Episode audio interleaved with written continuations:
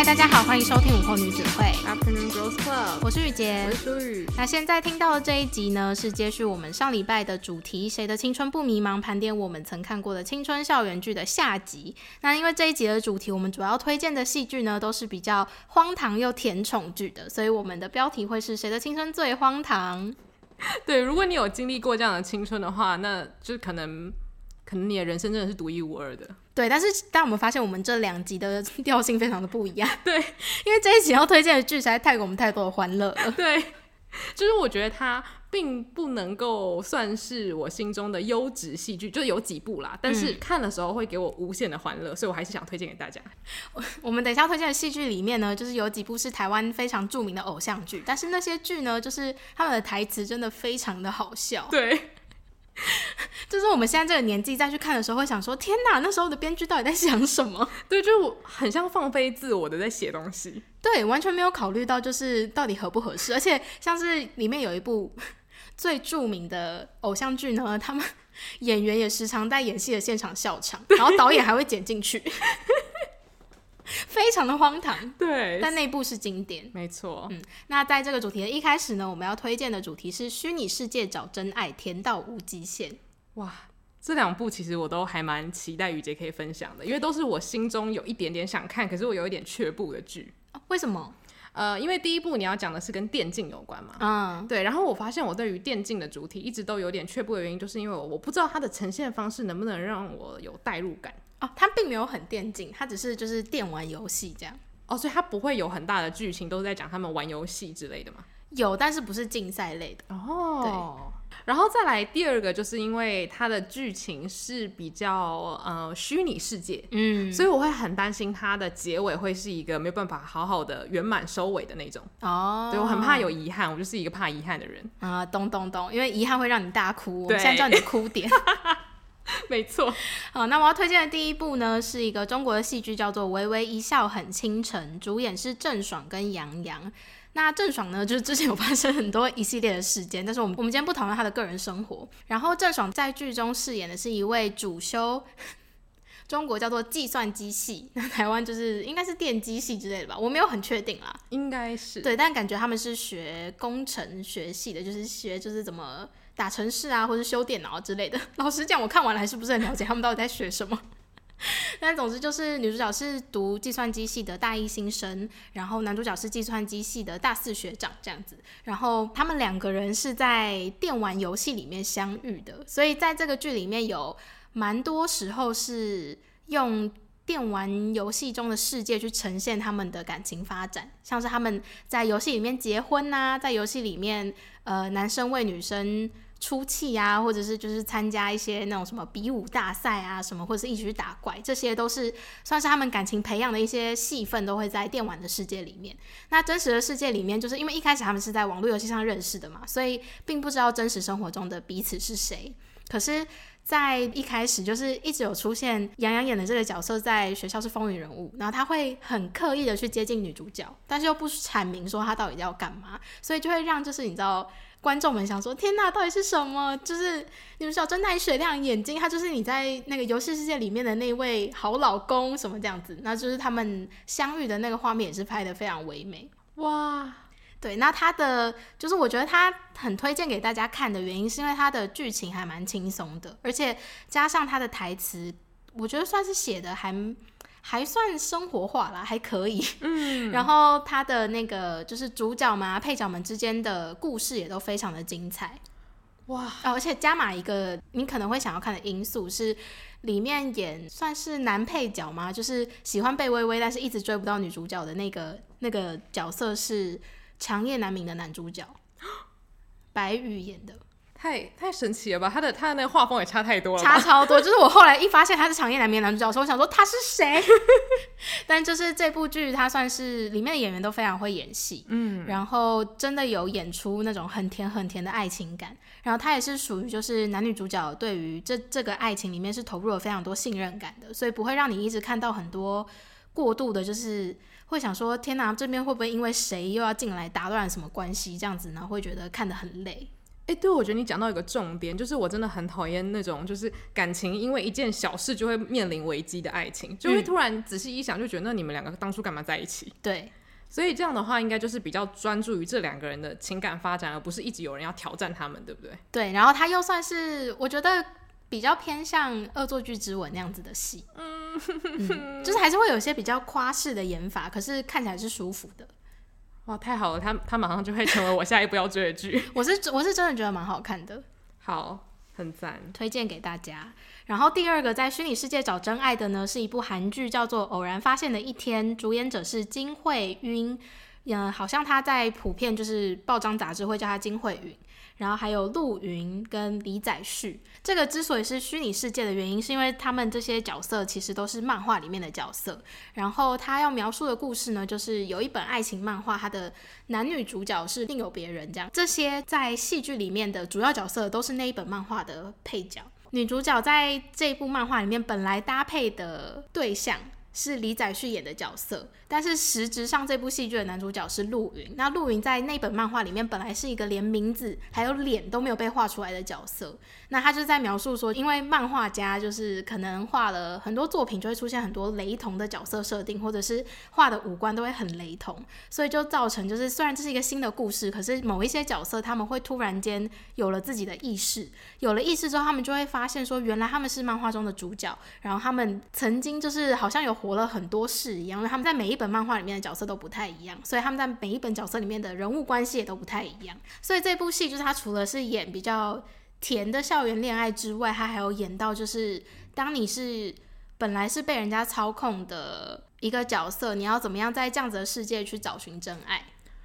哇，它的设定其实很棒哎，嗯，就你刚在讲剧情的时候，我会想到 W 两个世界，因为里面也是漫画人物，因为现实生活中的人跑进去，才突然发现原来这不是唯一的世界，嗯，那其实，在偶然发现一天，他们有了自我意识之后，他们是有想要抗争吗？还是？有，就是因为女主角发现这件事情之后，她就一直想要透过自己做出出乎漫画家意料之外的行为，去改变剧情的走向。但是就是还是会发现一些无法改变的事情啦。然后，所以中间也是会有很多比较虐心的部分。然后还有就是，我觉得他这部剧跟以往就是感觉坏人就是很坏的这个角色也有点不一样。因为李宰旭他在剧里面的角色是演的是。本来在漫画的设定中，是他应该要跟女主角的角这个角色结婚，然后是有点算是企业联姻，所以他一直都很讨厌这个女主角。可是当他发现女主角有自我意识之后，他就突然间爱上了女主角。所以他在就是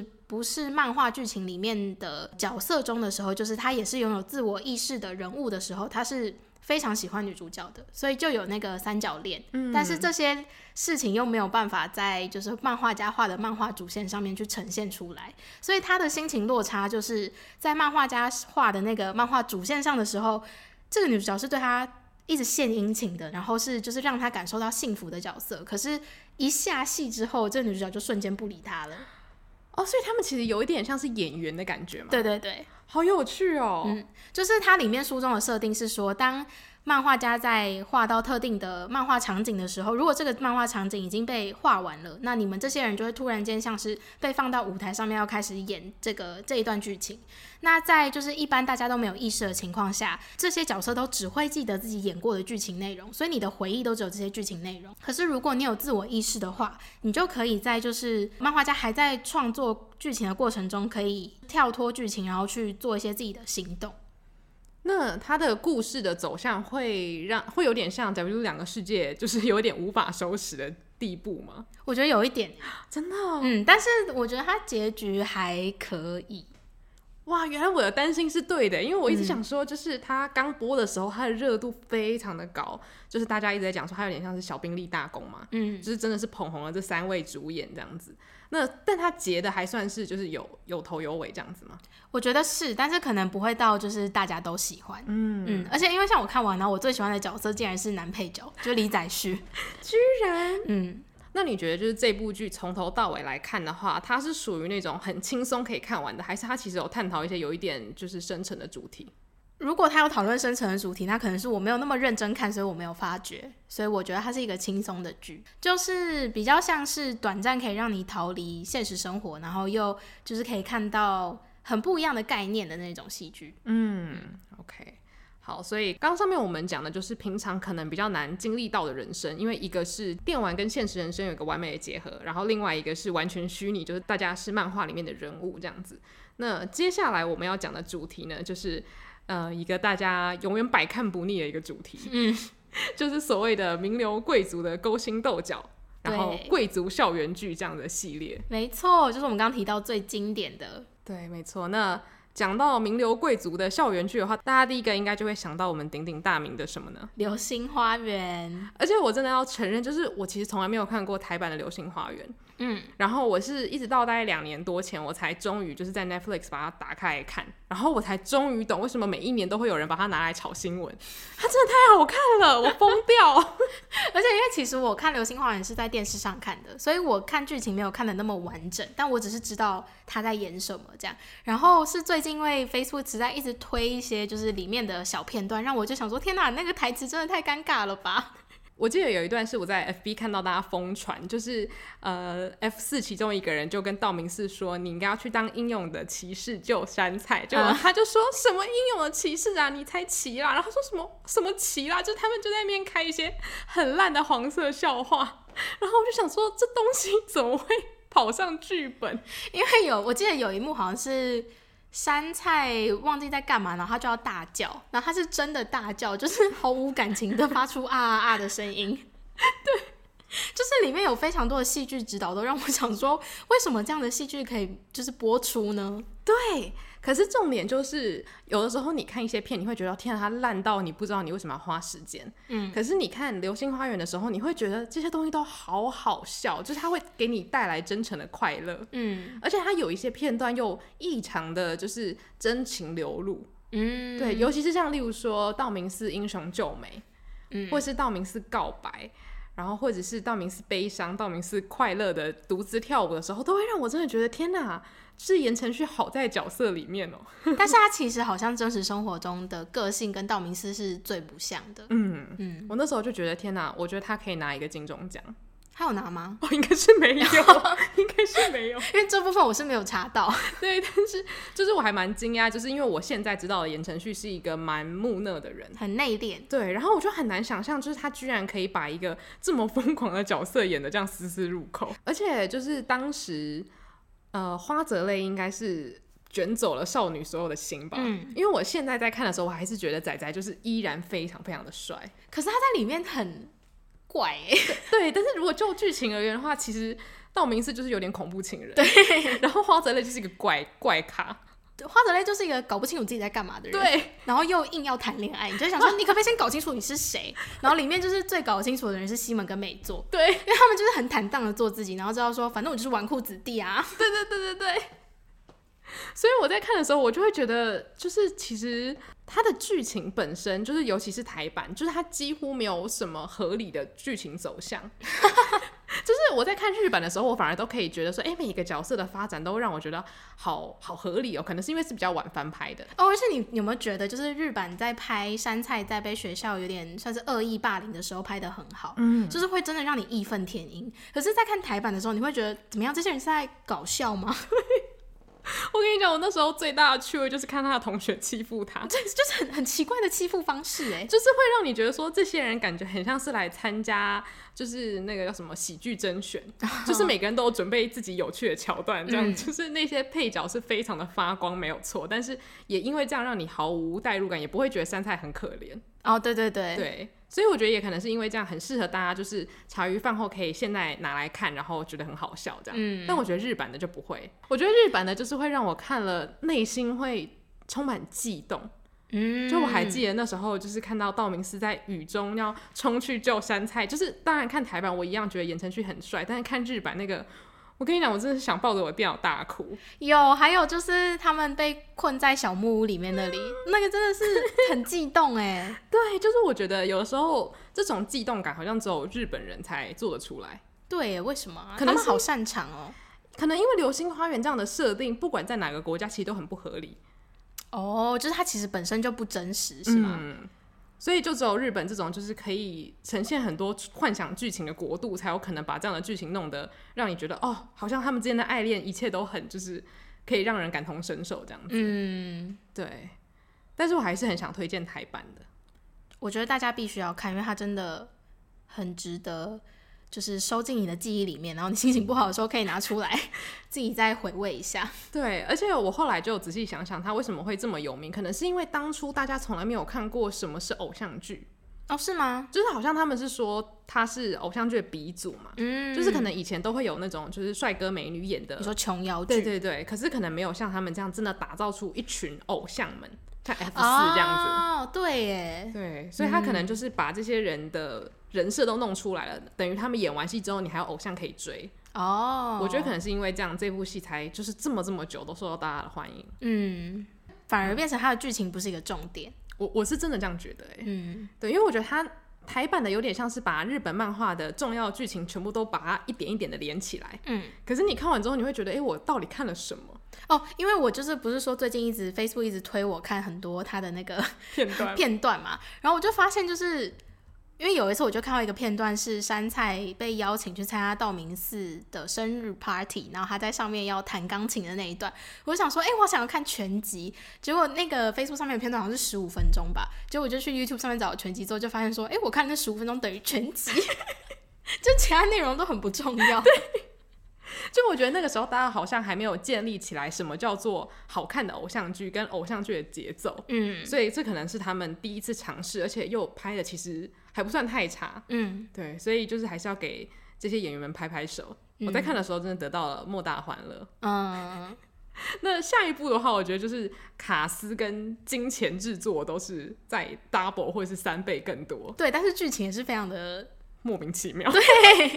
因为我现在是完全想不起来它结局是什么，哎，我甚至忘记自己有没有看到结局。我记得结局，我看完的时候我就叹了一口气，要走掉。好，那等下就是我们再来聊结局这部分。那第二部要介绍的呢是《继承者们》，是一部韩剧，然后主演者是朴信惠、李敏镐跟金宇彬。对，这一部戏刚推出的时候真的是风靡，应该是台湾的校园界吧，我猜，因为我记得正记得就那时候就是我们高中的时候，没错。所以就是看到这一部剧，它主打的就是。贵族的高中生活，然后是发生在韩国，而且主演是李敏镐，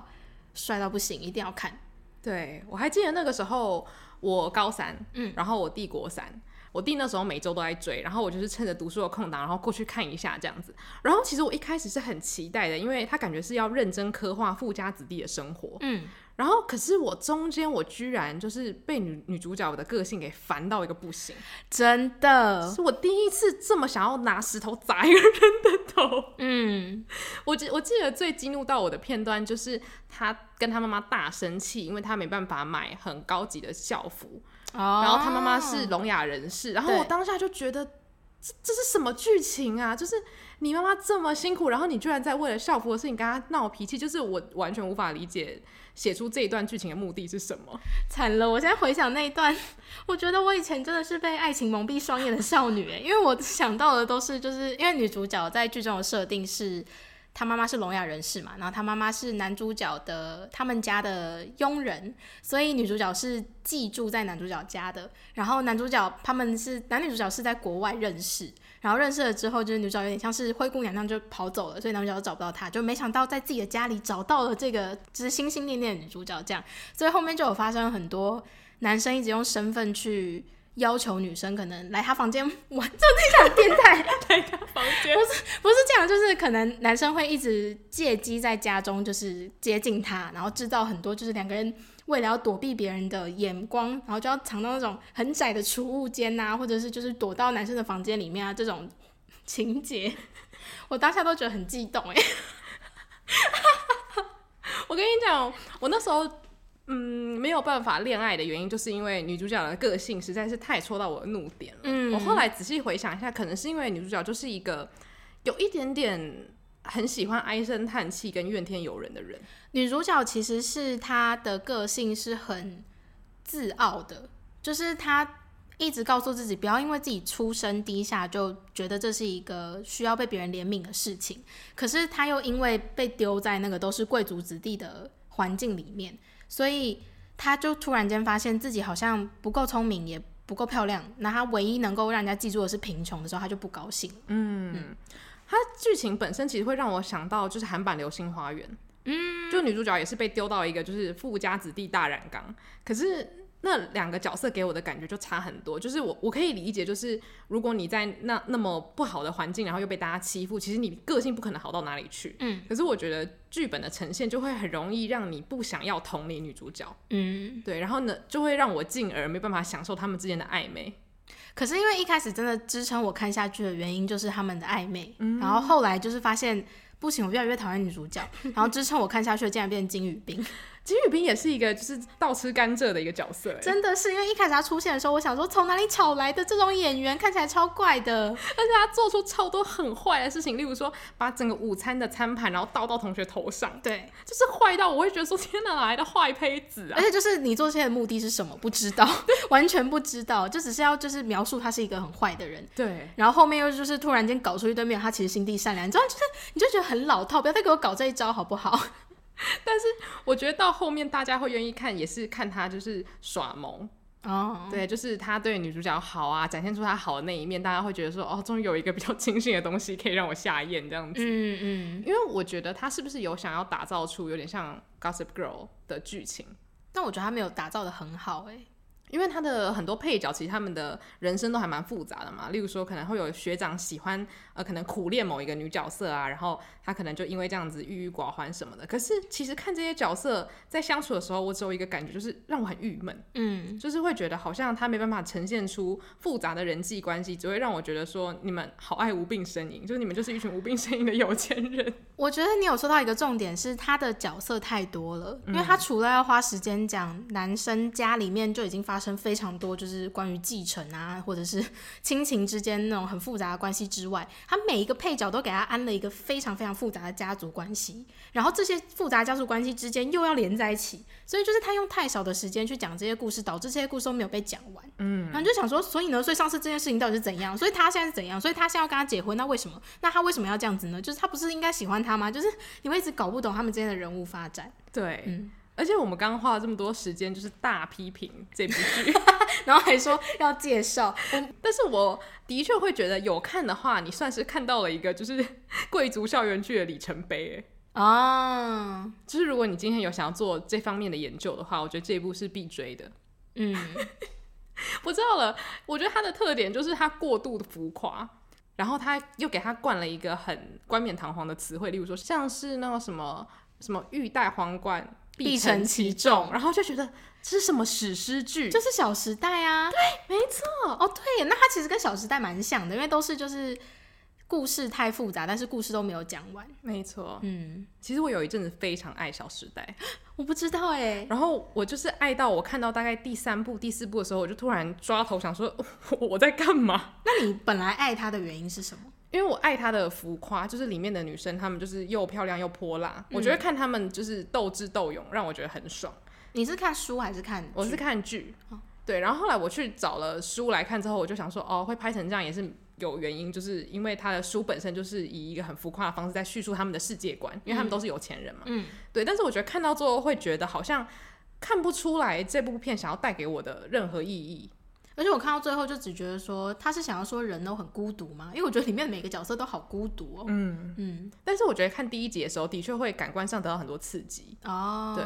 我觉得可能就有点像是大家一开始很想要看继承者们的感觉。嗯，对，只是说你如果角色的刻画没有让人有共感的话，其实大家很难再继续追下去。嗯，对，除非你是像《流星花园》这样子，就是有很甜的浪漫成分存在。或者是有一些喜剧成分存。我记得他的结局就是好像男主角做了一个梦，还是女主角做了一个梦，然后他就是梦里看到他家里的那些就是有钱人，然后他们就在那个豪华的宅邸里面一个一个就是看着他，然后微笑点头。然后呢，我就是我只记得这个片段，我记得可能就是他幻想中就是他的家人都跟他处得非常好，然后也接受他的女朋友车恩灿是可以出现在他身边的女人这样子。所以他们最后没有在一起吗？他们最后应该是有在一起，可是。并没有，就是得到整个家族的认可。哦，那就是贪心啊！希望就是热爱这部剧的朋友可以告诉我他的结确切结局到底是什么。也、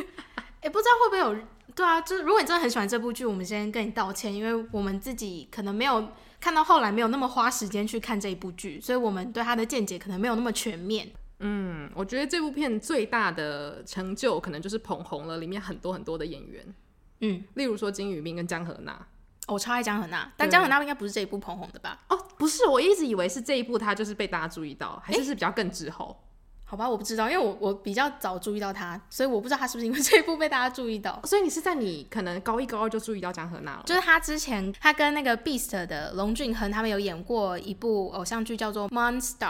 然后他就是在讲那种高中生然后想要组乐团的故事。哇，你是他的真爱粉呢？我就是看，因为我本来是龙俊亨，我本来是因为龙俊亨看，然后就爱上姜河娜。哇塞，那你觉得跟继承者们比起来，Monster 有比较好看吗？好看超多的，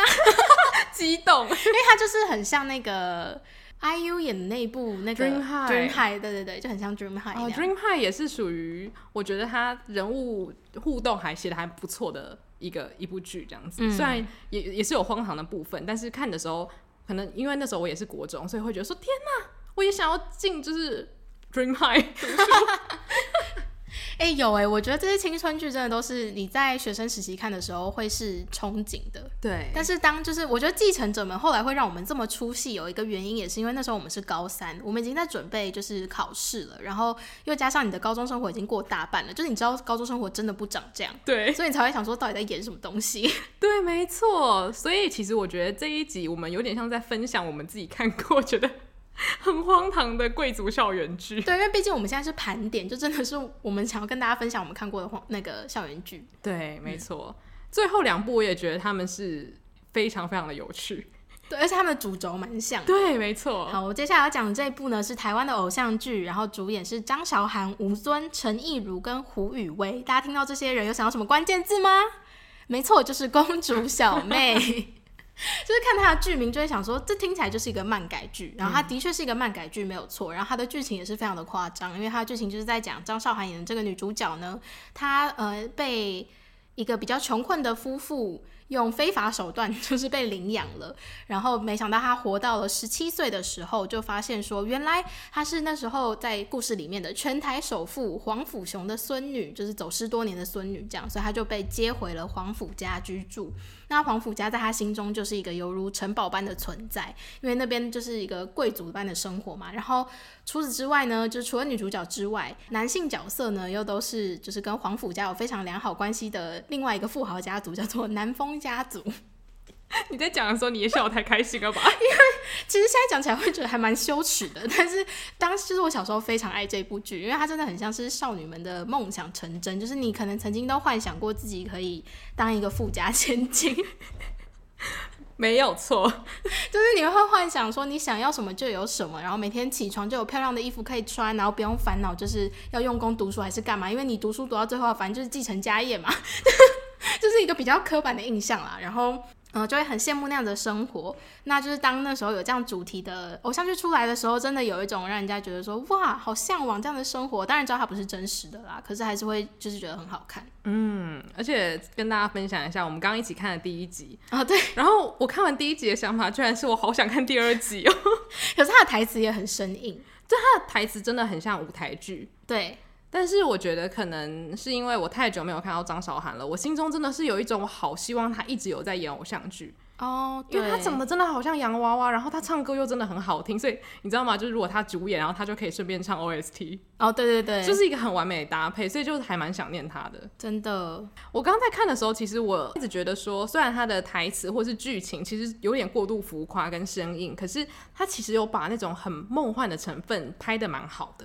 哦，就是有点，因为我们刚刚就在讨论说，他虽然拍的不那么现实，可是就是因为没有那么现实，他反而拍的还蛮让人家入戏的。嗯嗯，因为我觉得台湾偶像剧想要拍这种比较虚构的故事的时候，都很容易让人家觉得很出戏。但他拍的就蛮好的，对，嗯，我觉得可能有一部分是他没有琢磨太负面情绪的部分，例如说女主角要离开原生家庭的时候，她其实没有挣扎多久，嗯，因为这个挣扎本来就很不不切实际嘛，就是第一个他是什么被人口贩子卖掉，然后又是失散多年的有钱人家的孙女，所以这部分他没有给你太多的挣扎，然后马上就进到那个大宅邸，然后再来是里面的演员都很在状况内，哦，对对对，他们都很接受自己的角色。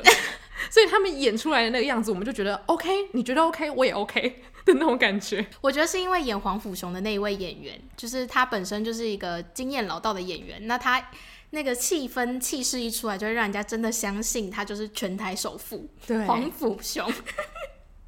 而且重点是吴尊一出来的时候，其实我以前没有特别喜欢吴尊，嗯，可是就吴尊突然靠张韶涵很近，然后想说，哼，你是谁？那个时候，我就突然觉得他好帅哦，他真的蛮帅的，就是他有把那个王子的傲气演出来，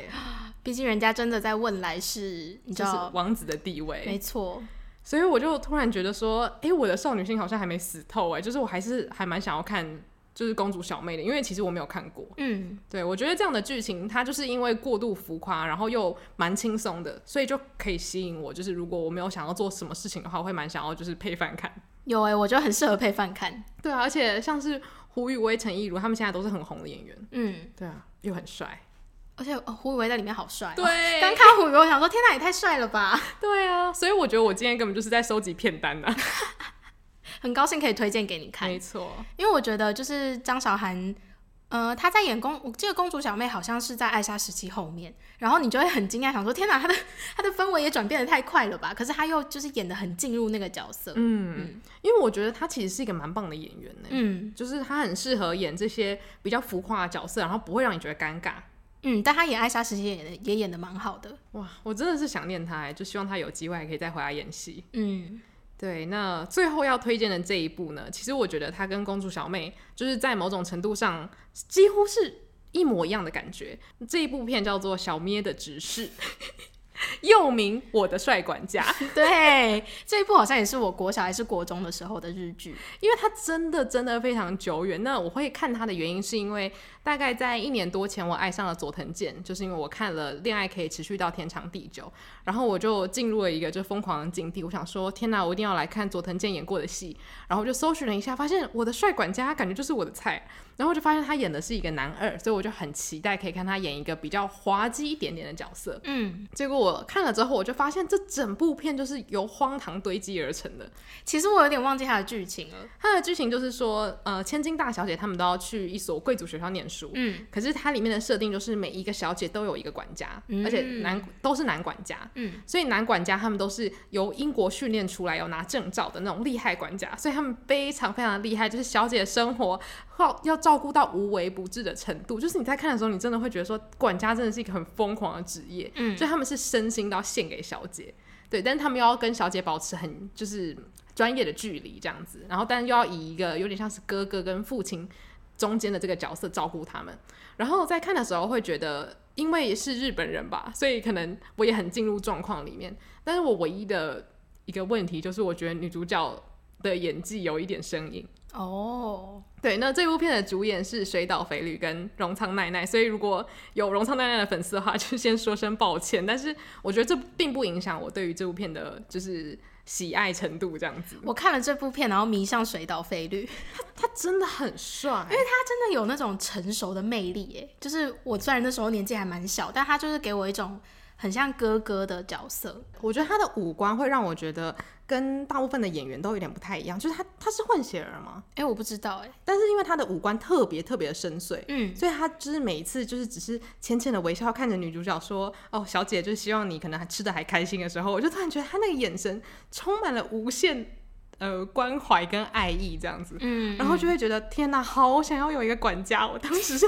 真心。超想要有一个管家，又陷入幻想之中。对，就是他会让你有有一些很不切实际的梦想。嗯，然后我觉得里面的角色虽然有一些真的是太过浮夸，可是我觉得很多配角都很认真演，所以就可以让你去了解这些学校里面有一些讨厌鬼，他们是为什么很讨厌。嗯，然后也可以慢慢的让你去喜欢上这些学校里面的大小事物，这样子。所以佐藤健在里面的角色是，呃，佐藤健在里面饰演的角色其实就是爱着女主角男二。但是他原本的设定就是他非常的痛恨管家这个职业，因为他觉得管家这个职业很奇怪。可是他为了要到学校里面保护女主角，所以他也就是认真的去考了就是管家的执照这样子。哦，所以里面的有一段剧情就是在讲说，呃，男二他这样子的个性其实是非常不适合管家这个圈子的，所以他也是努力的在里面找到他的生存的一席之地这样子。嗯，对，我觉得就是因为他完完全全是一个架空的概念。所以他再怎么荒唐，或是有些人的演技很明显的没有很好，你还是可以接受，就觉得说我就是看你怎么演这样子。我觉得我我不知道你，但是我在看日剧的时候，真的接受度比较广。我我真的是这样，嗯，因为我就会觉得说，日本是一个很特殊的民族，就是他们真的可以写出非常多很虚构的故事，但是又有一点真实性在里面。嗯，那我就还蛮吃这一味的，就是会觉得可接受。因为现在想起来最荒唐的就是《交响情人梦》的那个，明明角色就写他是个外国。外国指挥家，就他就找了一个日本大叔，然后戴白色假发，就说人家是外国人。我记得我爸妈看到的时候，他们是就是就想说这是什么东西，可是我就说这真的很好看，你们不懂。我就觉得日本人的魅力就在这里，嗯，对，所以我觉得小咩的直视。很适合，就是如果你很容易被这种神奇设定给说服的话，就真的可以看一下，而且可以在里面看到一些就是现在非常红的演员，oh, 他们当初青涩的样子。嗯，就像是上一集，你如果现在回去看他们在毕业的前一天爆炸的话，也会有这种感受。对，就是看到那些现在发展的非常好的演员，然后在里面竟然不是青涩的演技，而是非常成熟的演技。对，没错。嗯，我觉得我们今天这一集其实有点像在回顾我们的童年嘛。我们今天就是在回顾梦幻的童年，对，嗯，就是其实我们现在长大了，你叫我回去再看小咩的指示，我可能是看不下去，可是公主小妹我可能看得下去，我觉得可以耶，因为它对我来说是一种怀念的情怀，嗯，但现在我应该是看不下继承者们，我不行，嗯，因为我觉得继承者们他试图在梦幻跟写实之间做一个融合，哦，可是大部分的人好像会比较想要就是选择其一，对对对，所以如果你两个都给不了的话，就会变成大家有点不想拿着这个东西，嗯嗯嗯，对。那像小咩的直视，我觉得它会让我想到，我们是不是曾经有一段童年时期非常流行管家系列主题的作品？我只有想到黑执事，哎，可是那是算少年漫画。哦？是哦，我一直以为它是少女漫画，我不知道，因为它是我不知道它到底算少女漫画还是少女漫画，因为我一直觉得好像像就是管家系列主题的作品，就是近近几年偶像剧比较少看到，以前也没有吧？除了这一部之外，哦，真的哦。台湾应该没有拍过哦，台湾应该没有。哦，对对对，我我我觉得，我觉得除了这一部之外，我好像没有看过管家跟小姐的恋爱。哇，所以他这部片其实是非常自成一格哦。我知道韩国有一个是什么，好像就叫我的小姐还是我的什么，就是是比较上一辈的偶像剧。哇，嗯，因为我那时候很喜欢里面的一个一个演员，然后我就去看了。哦，那个演员是演那个秘密花园的奥斯卡，就是。那个韩国木村拓哉嘛，对不对？尹尚贤，对不对？男主角是他，哇，那个什么我的小姐还是什么，我有点忘记了。哦，所以其实我觉得好像就是差不多，可能在十多年前，这个主题是大家还蛮爱的，嗯，就是管家配小姐。因为我觉得近几年大家好像会比较想要关心一些真实生活上的关系，恋爱关系。可是我觉得是哎，就是现在小孩也没有看偶像剧的习惯。所以现在的偶像剧比较不是给小孩看的，更多的是给大人看的。嗯嗯，而且他们就会力求可能要有一些比较重要的主题在里面，这样子。嗯，以前可能真的就是一个很梦幻的设定，然后就给你演下去。而且我觉得加上可能就是因为我们现在出社会的这一批人，就是从小看偶像剧长大的人，所以如果你现在又喂我一样的东西，我可能会觉得厌烦。嗯嗯，所以现在的戏剧反而会是偏向比较写实面的，嗯，但我觉得都很好看。对啊。所以，我还蛮希望知道说，大家你心中最经典，或者是你觉得最荒唐的校园贵族剧是什么？我不知道，这除了这些还有什么、欸？我蛮想听的，就我想知道还有什么其他的校园贵族剧。对，我现在我觉得我们今天讲到都是我脑中第一时间会想到的校园贵族剧。嗯，对，所以也很欢迎大家可以跟我们就是分享你自己的就是观影片单这样子。没错，那就是其实这次会做这样的主题呢，是因为我跟淑宇平常就是真的蛮喜欢看剧的。然后其实我们从小到大也看了无数种这种很荒唐的戏剧，可是真的在回想的时候才会发现说，有一些戏剧它虽然荒唐，可是它真的带给我们很多很美好的童年回忆。对，所以今天做这一集，就是也希望大家跟我们一起爬书，我们从以前到现在喜欢或者是曾经看过的这些少年少女剧这样子。对，因为不管是写实的还是梦幻的，其实。哪一种都是让我们更去吸收，就是这世界上就是有不一样的生活跟不一样的人。嗯。没错，那就希望大家也喜欢这一集的节目。那如果你有想跟我们分享的片单或是收听心得的话，都可以到我们的社群平台跟我们互动。那我们的 IG 账号是 Afternoon Girls Club，也可以搜寻午后女子会。对，那或者是如果你有想要分享的个人生活啊，都可以到我们的 IG bio 有一个来信连接的表单可以做填写。对那如果你喜欢这集的话也别忘了在 apple podcast 给我们一个五星评论。那谢谢大家今天的收听。午后女子会散会。